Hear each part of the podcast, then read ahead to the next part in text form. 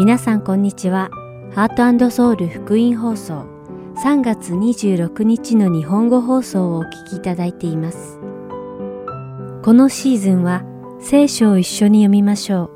う。アリゾナ・フィニックス JIBC ヤソ牧師によるグランドキャニオンの彼方から次世代への祈りをお届けします。では、聖書を一緒に読みましょうをお聞きください。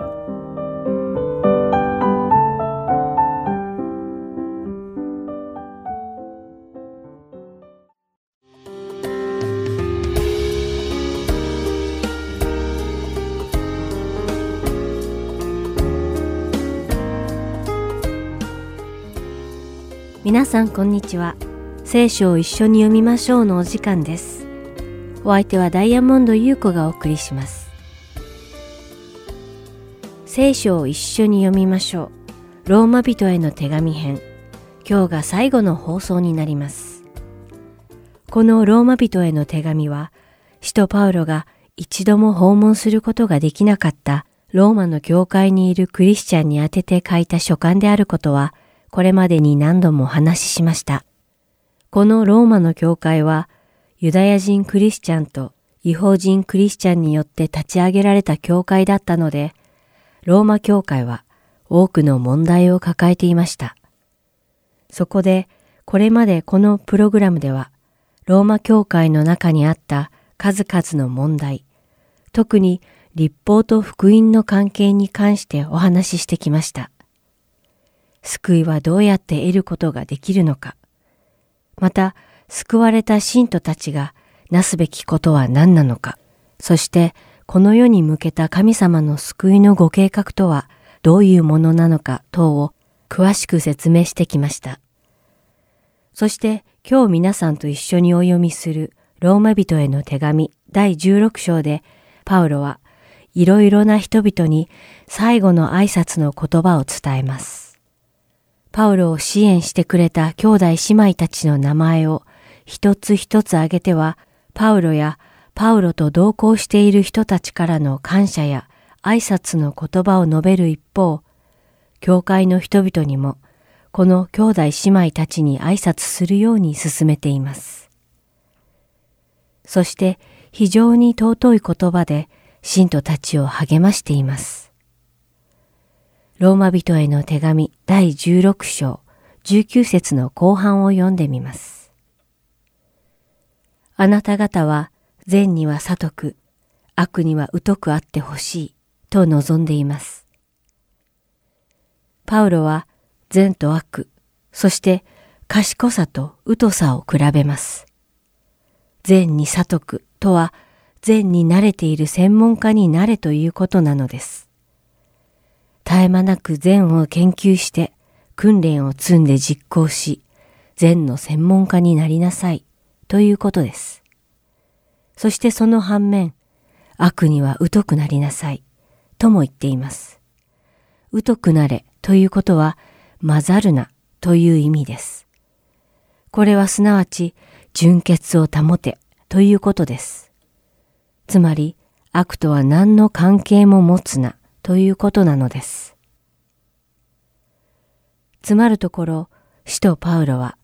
ローマ教会のクリスチャンたちに最も伝えたかったことはこれです。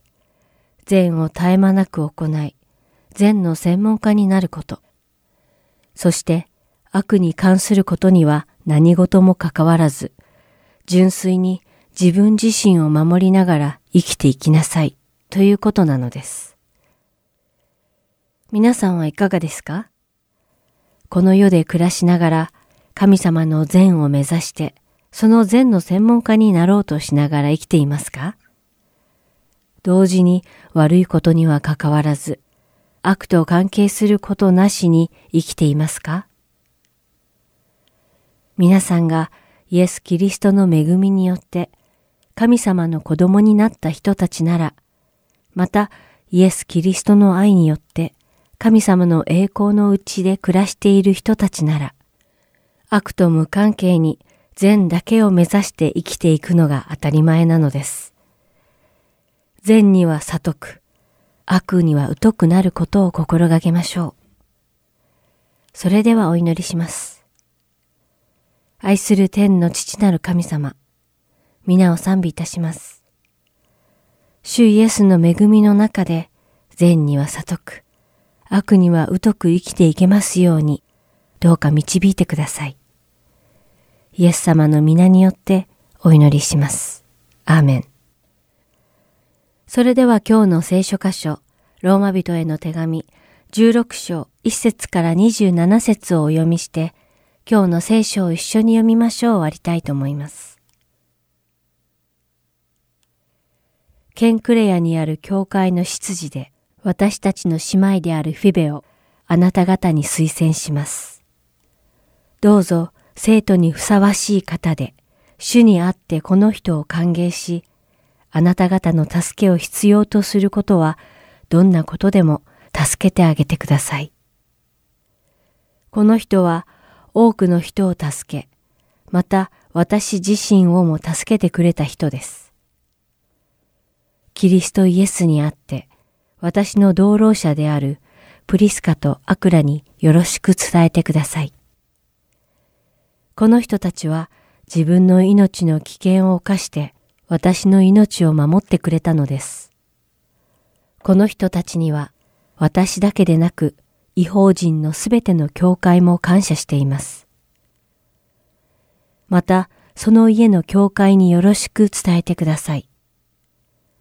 私の愛するエパネトによろしく。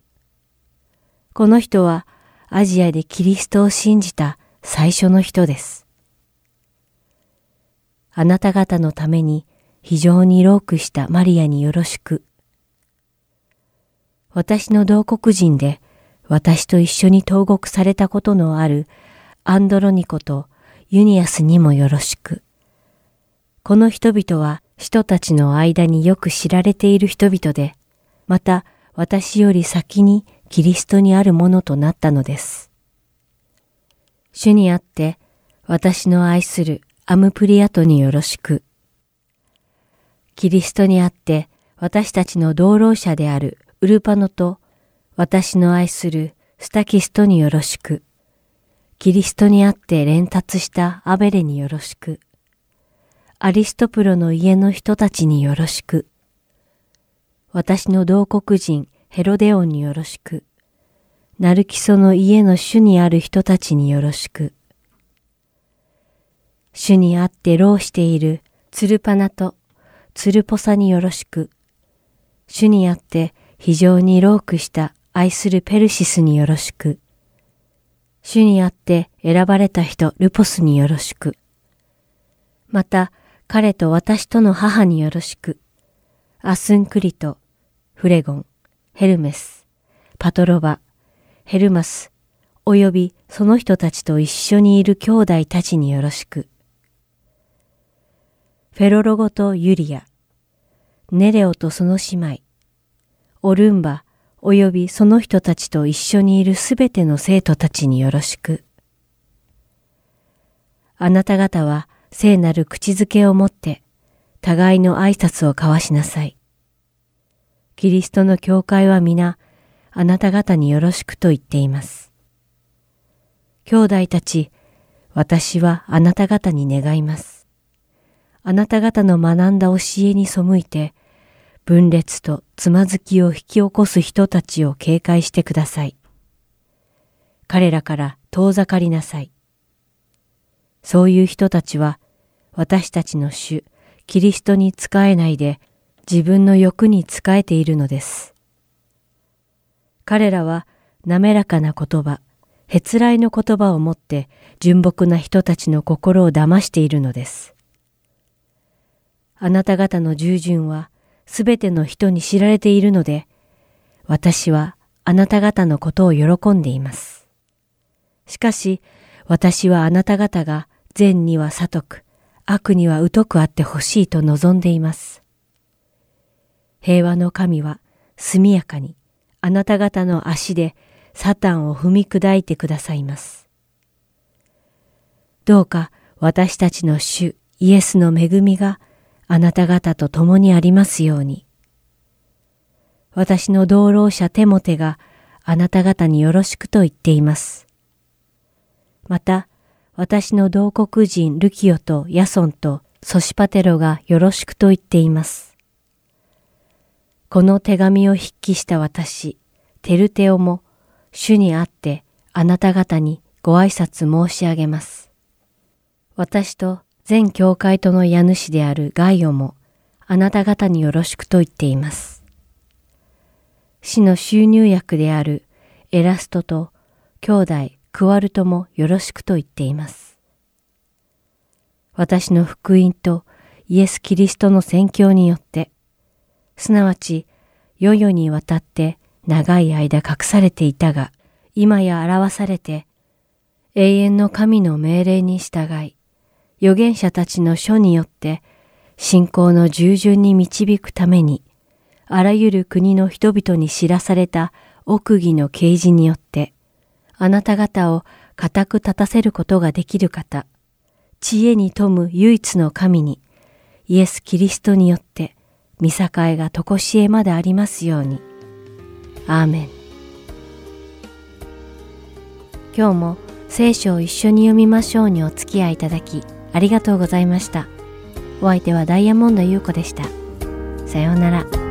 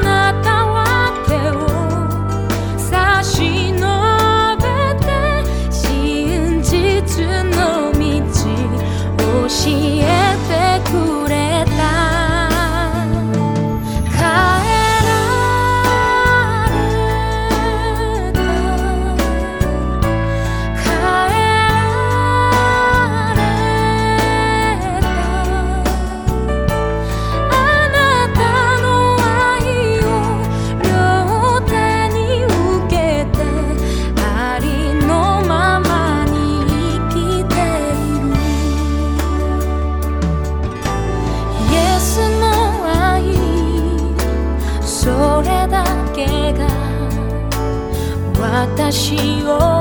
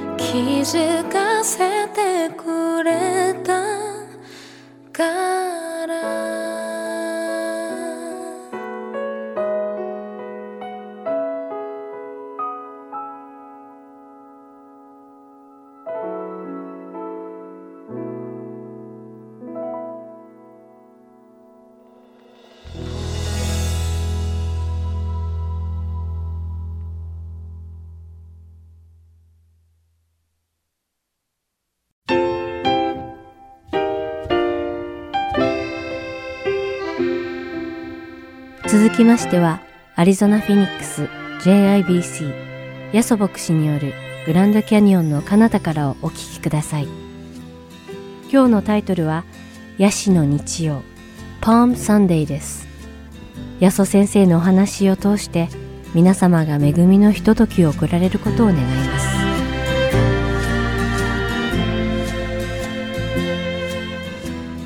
今日のタイトルメッセージのタイトルは、えーパームサンデーですね。では、えーお祈りして始めていきたいと思います。ハレルヤ様主の皆を賛美いたします。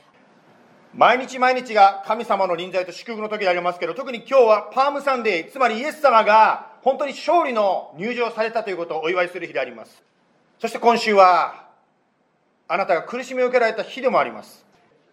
どうぞ今週1週間、共にあなたを求めながら、またあなたと共に歩みながら、イエス様あなたを礼拝していきたいと思います。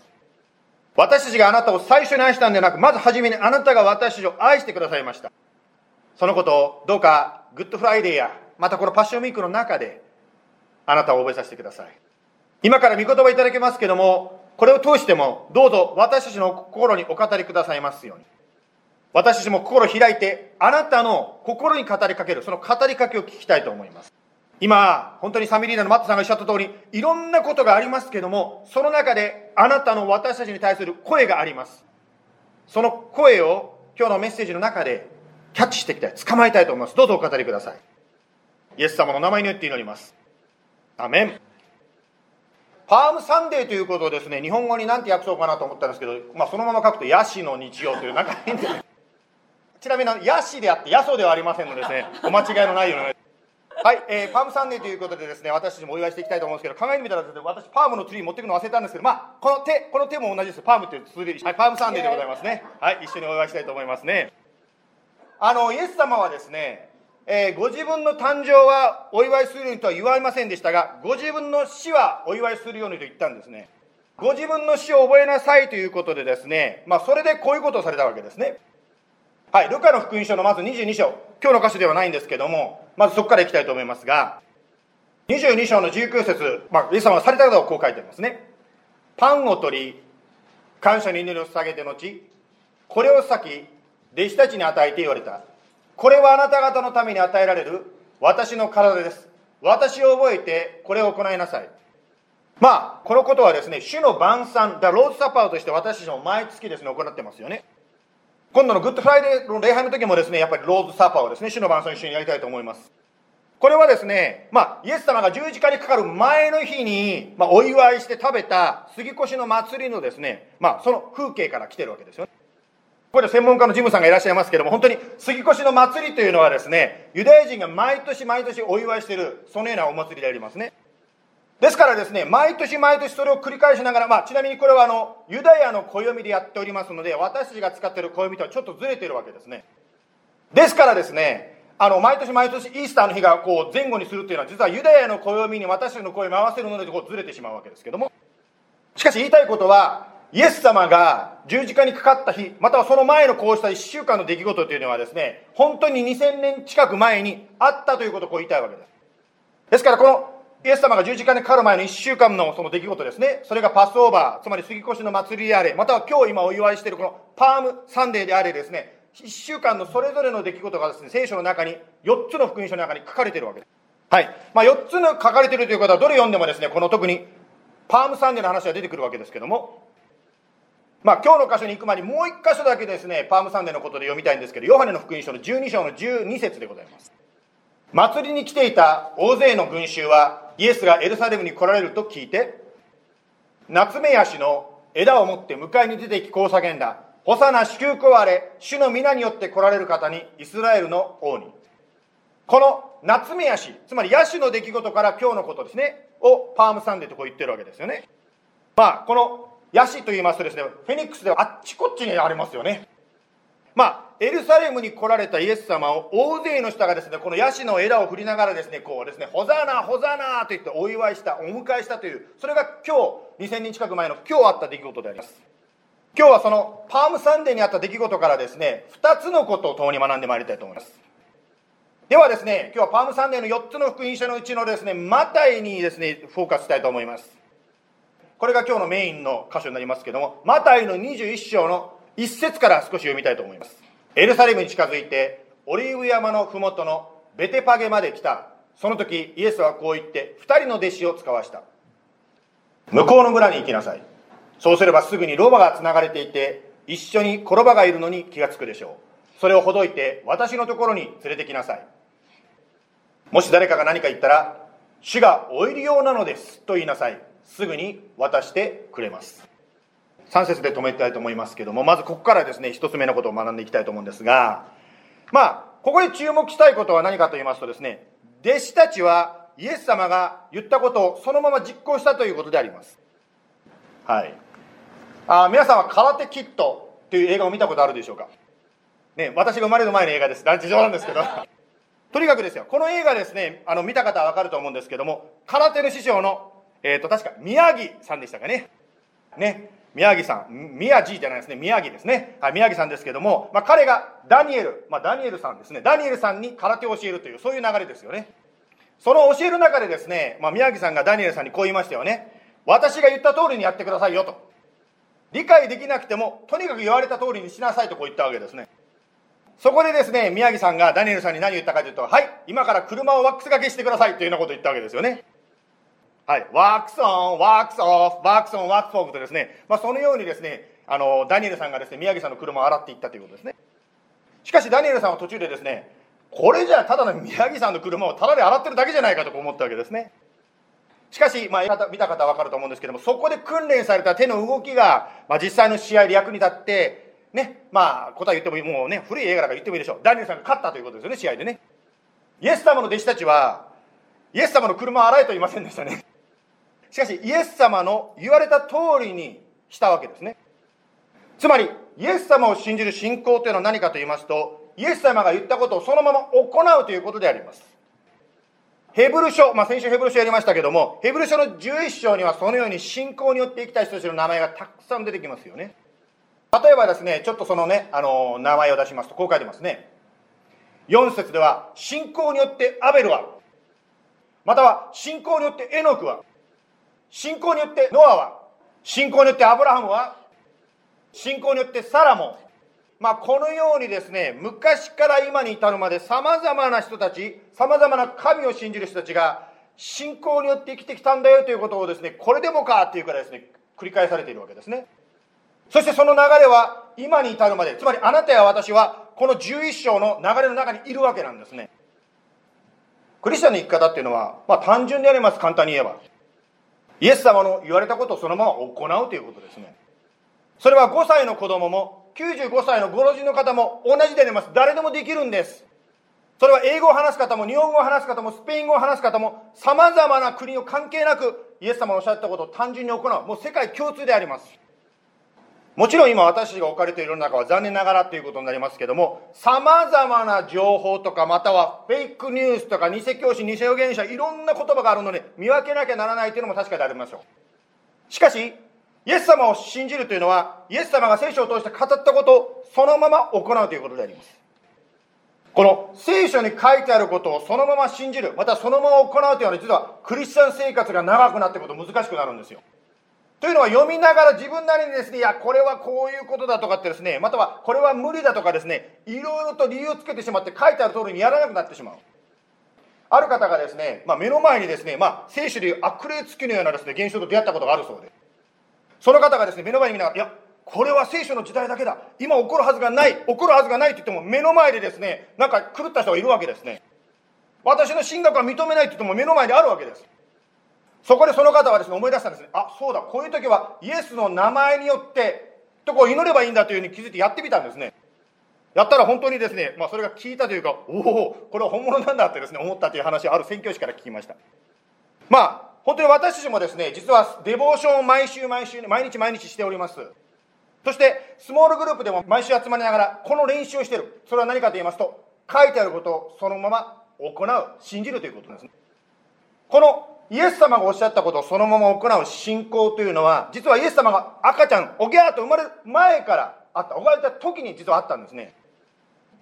あの、マリアという人に対してですね、奇跡的にお腹にイエス様が宿るよというふうに天使が言った時のことですね。マリアはこう言いましたね。ルカの1の34で、マリアは見つかりに行った。どうしてそのようなことが起こるのでしょう。マリアも最初疑ったわけです。しかし、ここでマリアがすごいなと思うのは、その後でこう言ったわけですね。38節ご覧ください。私は主のはしためです。どうぞあなたのお言葉通り、好みになりますように。あの、英語で、あ日本語の訳では、はしためといってもあんまり普段使わない言葉で分かりにくいな、他に分かりやすい日本語訳はないかなと思ったら面白い訳見つけました。アライブ訳っていうのを見つけたんですけどね、アライブ訳はこう書いてあるんですよ。これ、これどうやって読むかな？まあ、ちょっと読んでみましょう。ああ、私は神の召使い、どうか仰せる通りにっていう訳でしょうかね。まあ、とにかく言いたいことはこういうことなんですね。マリアは最初は疑ったわけです。しかし、言われたことをそのまま信じたんですね。この信仰からイエス様がこの世に来られたわけなんですね。そして私たちの救いの道が開かれたわけなんです。私たちはですね、以前ですね、4つの色に例えて、それぞれの性格をですね、学びましたね。もう忘れちゃった方はですね、YouTube チャンネルにこのね、4つの色のですね、まあ、セミナーの模様が載っておりますので、ぜひですね、YouTube またご覧ください。その中でですね、こういうのが出てきましたね。青色の方は、自分がいろいろリサーチしたりですね、研究することが好きであります。しかし、何ですか、欠点というか難点はですね、リサーチしたこと、自分が学んだことに確信がありすぎて、他の人の意見を聞かない。赤色の方、赤色の方はリーダーシップがあります。今日もですね、ある方たちと一緒にですね、あるグループがね、教会は本当にいろんな交わりがあっていいと思うんですけど、礼拝後に食事に行こうなんていうグループがありますけども、何食べようって言ったら赤色の方なんかね、これ食べようってこうすぐに言うと思うんですよね。まあ、赤の方はそのようにですね、自分のやり方、方法にすごく自信があるんですけども、まあ、それひっくり返せば、逆に言うと、他の人のやり方を受け入れにくいという、まあ、弱さがある。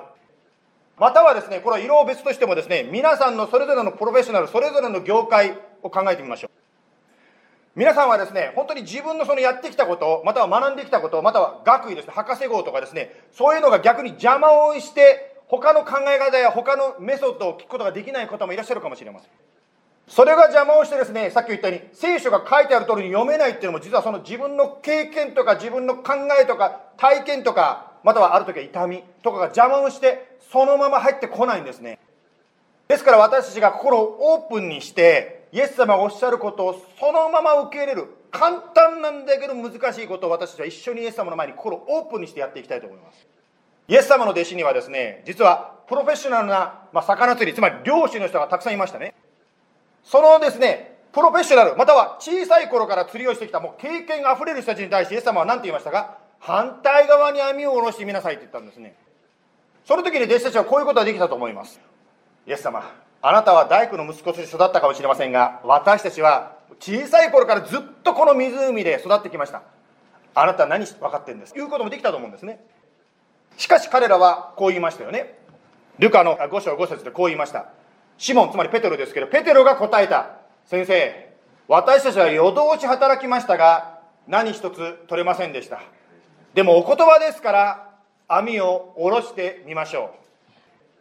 まあ、その結果どうなったかというと、皆さんもご存知のように、あんまりにもですね、たくさん取れてですね、一つの船でされなくなって仲間の船を呼んできたわけですね。そしてその量が多すぎて、2艘とも沈みそうになったなんて書いてますよね。しかしここで学びたいのはですね、マリアにしても弟子たちにしても同じ流れがあることに気がつくと思います。つまり言い方を変えると、ここに信仰の秘訣があるんだということなんです。つまり、あなたはですね、まあ、マリアのように、または弟子たちのように、まあ、そのやり方は難しいんじゃないかなと思うかもしれない。最初はそのような気持ちを持ってもいいんです、言い方を変えれば。例えば今日の歌詞でもですね、えー、イエス様、このドンキ、え、ぬ、ぬ、ね、盗みに行くんですか泥棒なんかしていいんですかなんて最初弟子は思ったかもしれませんね。とにかく言いたいことは、最初皆さんがですね、聖書を読んで最初ですね、いや、イエス様、これは無理でしょうと思ってもいいということを言いたいわけです。しかし、このことを忘れないでください。マリアにしても、また弟子たちにしても、でも、お言葉ですからやってみましょうと言ったとここがポイントでございます。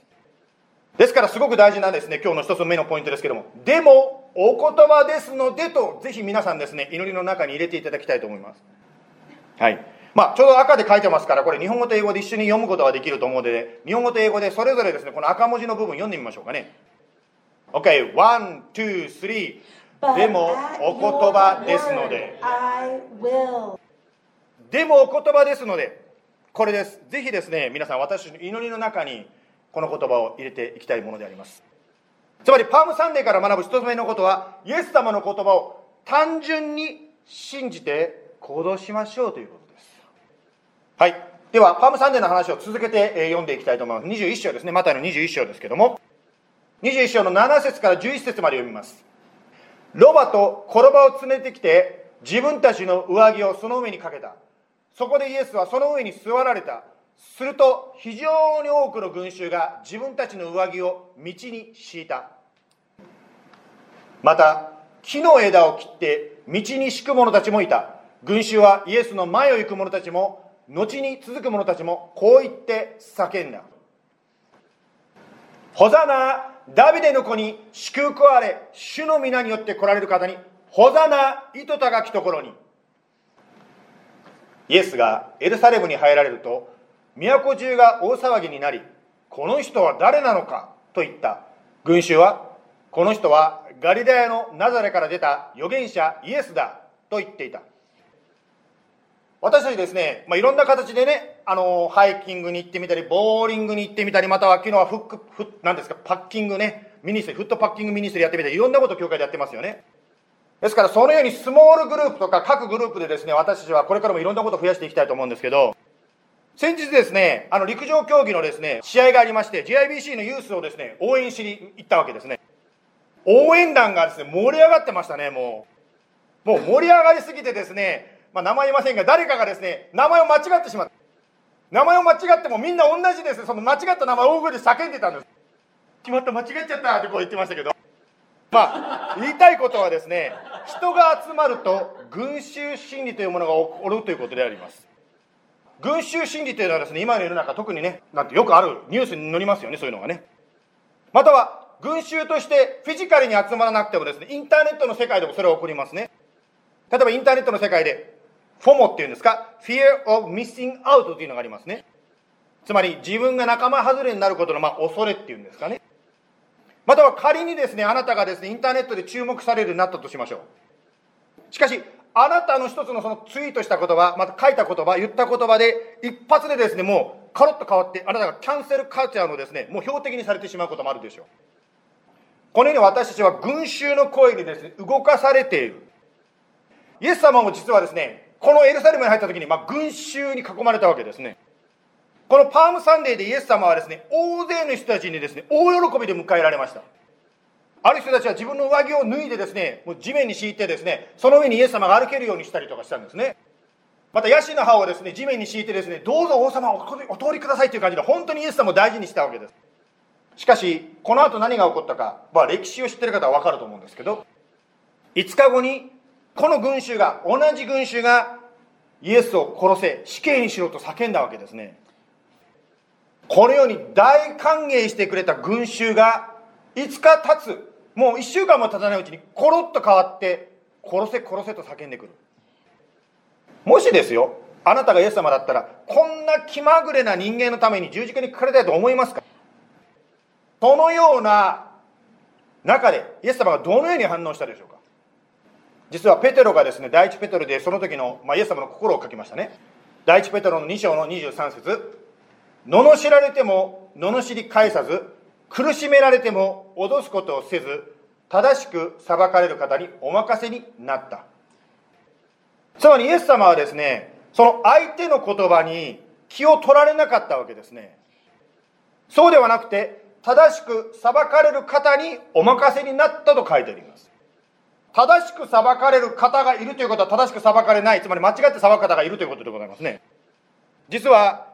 神様以外の存在、それは自分も含めて人間、私である人間、または他人を含めて、神以外のものは、あなたや私を正しく、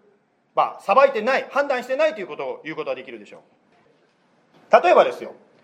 あなたが自分の顔をですねよく見ようと思うならばどのようにしますか？どうやってですね目の目の玉を動かしてもですね自分の力だけでは見れないわけですよ。私あの目がちっちゃいからね日本ねだから私の目では動いてるの見えないと思うんですけど一応目の玉を右に左に動かしたこの細かい演出誰か見えたでしょうか？カメラの方見えないかな？つまり何が使いたいかというとやっぱり鏡を使わなければ自分の顔が見えないということを言いたいわけですつまり何が言いたいかと言いますと自分だけでは自分が何かがわからない客観的にわからないということです。またその鏡を使ったとしてもその鏡がもし歪んでいるならば汚れているならばあなたの顔を正確に映すことはできないでしょう。イエス様はあなたや私を正確に映す鏡なんですね。先日ですねある方たちと一緒にですね霊的賜物テストというのをやったんですね。その中である方がですねリーダーシップの賜物があるということがですテストの結果出てきたんですね。その方がその結果を見て言いました。え私人を教えたり導くなんて私できません。自分ではそう思ってるかもしれません。しかしイエス様はあなたをリーダーシップある人間として作ったわけです。ですからその賜物を磨いていくならばもちろん訓練がなければできないかもしれませんが磨いていくならばあなたは素晴らしいイエス様の光を輝かすリーダーになっていくことができます。賛美チームでもそうですよね。マットさんがよく賛美チームにですね自分の演奏を後でよくですね見てください。ビデオ見てくださいとこう言いますね。自分の姿を客観的に見ることを通してさらに自分の賜物を磨くことができますね。そしてあなたが輝くことを通して栄光を受けるのはイエス様であります。このヤシの日曜日に群衆はイエス様を何と呼びましたか？ナザレの預言者だと言いましたね。つまりイエス様は神とは認めてなかったんです。では群衆がイエス様を神と認めなかったからといってイエス様は神でなくなったのでしょうか？いえイエス様は神であるという事実は変わらなかったわけですね。つまりあなたがあなた自身がまたは周りの方が自分はそうでないと思ってもイエス様がそうだとおっしゃるならばあなたはそうであるということを言うことができます。つまりあなたや私の価値はそうした自分が思ったりすることまたは環境や人の言葉で左右されないイエス様がおっしゃったその価値は変わらないということなんです。今日は2つのことをですねこのパームサンデーから学んでまいりました。一つはイエス様の言葉をそのまま信じて行動しましょうということです。そして2番目に正しく裁かれる方にお任せしましょう。ではお祈りしましょう。イエス様今日はパームサンデー。これは歴史上あったということ。本当にそれはユダヤ人の人たちが毎年毎年杉越の祭りを守ってきた。そのことを見ても分かります。そして私たちもイエス様あなたを心にお迎えいたします。今日このメッセージ聞いている方の中でもしまだイエス様を信じてらっしゃらない方があるならば一緒に私と祈りましょう。それはこのように祈ります。イエス様私はあなたの前に罪人です。どうぞ私を許してください。私の罪のために十字架にかかってくださってありがとうございます。あなたを信じます。あなたについていきます。私の人生を導いてください。イエス様今日こうして一緒に変わらないあなたの前に祈ることができることまた礼拝できることを感謝いたします。今日は群衆の話も出てきましたように本当にいろんなものがコロコロコロコロ変わるかもしれません。あなたや私人間が本当に期待してたもの信頼してたものが崩れてしまうこともあるかもしれません。それが自分の健康であれ自分の計画であれとにかく本当にあなた以外のものが崩れてしまうことがあるかもしれません。しかしイエス様あなたは変わりません。感謝いたします。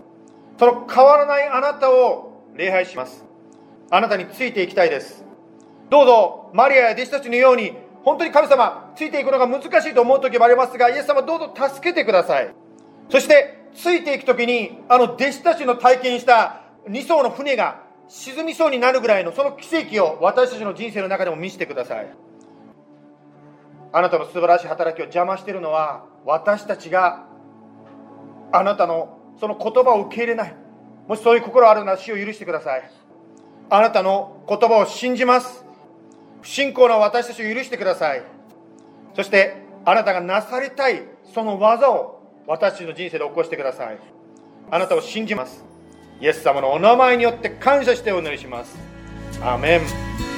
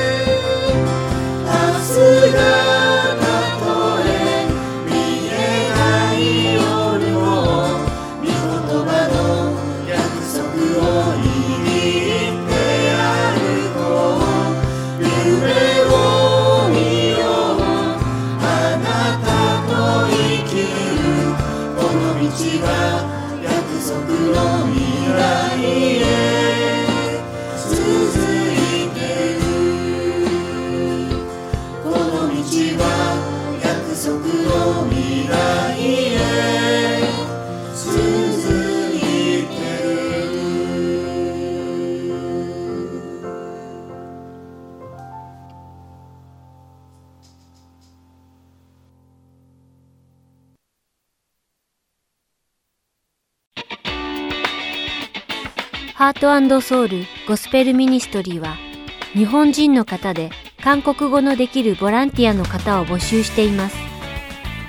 私たちの活動にご協力していただける方は、ぜひハートソウルまでご連絡ください。電話番号602-866-8999または heartandsoul.org at gmail.com heartandseoul.org at gmail.com までよろしくお願いいたします。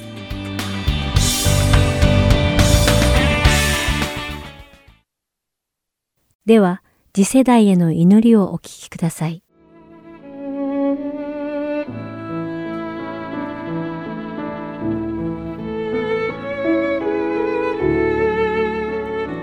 皆さんこんにちは。次世代への祈りの時間です。お相手は横山まさるです。今日も一緒に次世代を担う若者たちがどのような状況に置かれているのかを理解し祈っていきましょう。主の喜びが私たちの力であることを知っていますか？ネヘミヤ書の第8章の10節にはあなた方の力を主が喜ばれるからだ。と書かれています。ヘブル語で喜びはチェドハで、この言葉には歓喜、祝い事、喜び、嬉しさなどの意味があります。また、ヘブル語で強さを表すマオズには安全な場所または方法、避難所、保護または拠点などの意味を持っています。この天の喜びはイエス様を知り、主の揺るぎない強さの中で、毎日主イエスと共に歩くというキリスト中心の生き方から生まれるのです。主の喜びは私たちの心を賛美に導き、整えてくれます。たとえ今がどんな状況にあろうとも、そうなるのです。喜びの源であるイエスの皆を高く掲げて祈りましょう。主よ、私たちは最高の喜びの叫びに満ちた歌を賛美としてあなたに捧げます。あなたの喜びは私たちの力、私たちの酒どころであり、私たちの拠り所です。主よ、一体どなたがあなたのように神聖で栄光に満ち、荘厳で光り輝き、素晴らしいくすしき見業を行える方がおられるでしょうかそしてあなたは正しい人々になんと素晴らしい祝福を与えられることでしょう。あなたのご行為は親切と喜びに溢れた天外で私たちを覆ってくださいます。天のお父様、天国の喜びの香りである無限の喜びに満ちた尊い油を私たちに注いでくださって本当にありがとうございます。アーメン。告白のための今日の聖書箇所は詩編の第32編の5節です。そこには、私は自分の罪をあなたに知らせ、私の咎を隠しませんでした。私は申しました。私の背きの罪を主に告白しよう。するとあなたは私の罪の咎めを許されました。セラと書かれています。ここで使われているトガと訳されたヘブル語はアボンで、この言葉にはトガ、不義、過失、非難、不義と罪の罰などの意味があります。誰でも一度は人生の中で罪悪感に苦しんだことがあるのではないでしょうか。神様の御言葉は私たちが罪を告白するとき、主が罪を許してくださり、その罪を運び出してくださると書かれています。心を開いて主の許しを受け取り祈りましょう。天のお父様、私たちはあなたの見前で罪を告白します。私たちの罪を許し、罪悪感を洗い流してくださってありがとうございます。あなたに許されたために、私たちは自分を許し、罪悪感や恥や自己嫌悪、そして自責の念から解放され、自由になることができます。喜びの叫びに満ちた贖いの歌で私たちを包んでくださってありがとうございます。アーメン。さて、今日の鳥なしの祈りの聖書箇所は、ヨハネの手紙第一の第5章の3節から4節です。読んでみましょう。神を愛するとは、神の命令を守ることです。その命令は重荷とはなりません。なぜなら、神によって生まれたものは皆世に勝つからです。私たちの信仰、これこそ世に打ち勝った勝利です。と書かれています。この聖書箇所の中で、打ち勝つと訳されたギリシャ語はニカオで、征服するかつ征服させる、勝利を得るなどの意味があります。この動詞は戦いを意味しています。神様が後の世にキリストと共に君臨するこの世に打ち勝つ克服者の世代を育んでくださることを信じて期待し、私たちの子供たちのために祈りましょう。天のお父様、私たちの息子と彼らの世代のために叫び祈ります。あなたの啓示の光で彼らの心の目を照らして、あなたご自身のご性格と道徳性に基づいて、霊的にあなたご自身の見姿に似せて彼らを創造された元々の意図を彼らが知ることができるようにしてください。天のお父様、あなたは彼らに完全な権威を与えられました。ですから彼らは地球を統治し支配することができます。どうぞあなたの恵みを与え、彼らが自身の荘厳な本当の姿を知り、真の権威を信じ、あなたの力強さの計り知れない素晴らしさを体験し、神の子供としてあなたから譲り受けた栄光に満ちた財産を持てるようにしてください。主よ、彼らがあなたの御言葉に従い、あなたがいつも共にいてくださることを尊重し、自分自身を純粋に保つために聖なる願望で彼らを祝福してください。聖霊様、どうか彼らの若い肉欲を刺激するすべてのものから彼らを遠ざけるようにしてください。そして彼らがあらゆる誘惑の元となるものを避けられるように導いてください。そして道徳的な勇気と高い人格を得て信仰に厚く主を恐れる兄弟たちと共に真実、義、純粋さ、愛、平安を追い求める神聖な上で彼らを満たし祝福してください。主よ、あなたは天と地の創造主であられ、創造性をくださった方です。どうか私たちの息子たちを、あなたの精霊と神の知恵から来る素晴らしい創造性と革新的なアイディアで満たし、祝福してください。そうなることで彼らが今この世に必要な難病の治療法を見つけ出し、天国のメロディーの音が聞けるようになり、革新的な解決策の発明や発見ができるようにしてください。彼らを祝福し、あなたの熟練された芸術性から来る創造性や知識、知性、知恵や技術を与えてください。そうすることで彼らが家族や教会やビジネス、社会や経済、ひいては政府の構築者として立て上げられ、この世界が神の御国となれるような変革をもたらせるようにしてください。主よ、彼らが大胆に福音を述べ伝え、勇気を持ってあなたの素晴らしい真の姿を表し、主の御国の文化の現実をこの地上のあらゆる影響力を持つ分野に持ち込むことを成し遂げ、あなたの身胸を謙虚に成し遂げられる勝利の克服者たる聖なる世代として彼らを育んでください。あなたの聖なる皆によって彼らを祝福し祈ります。アーメン。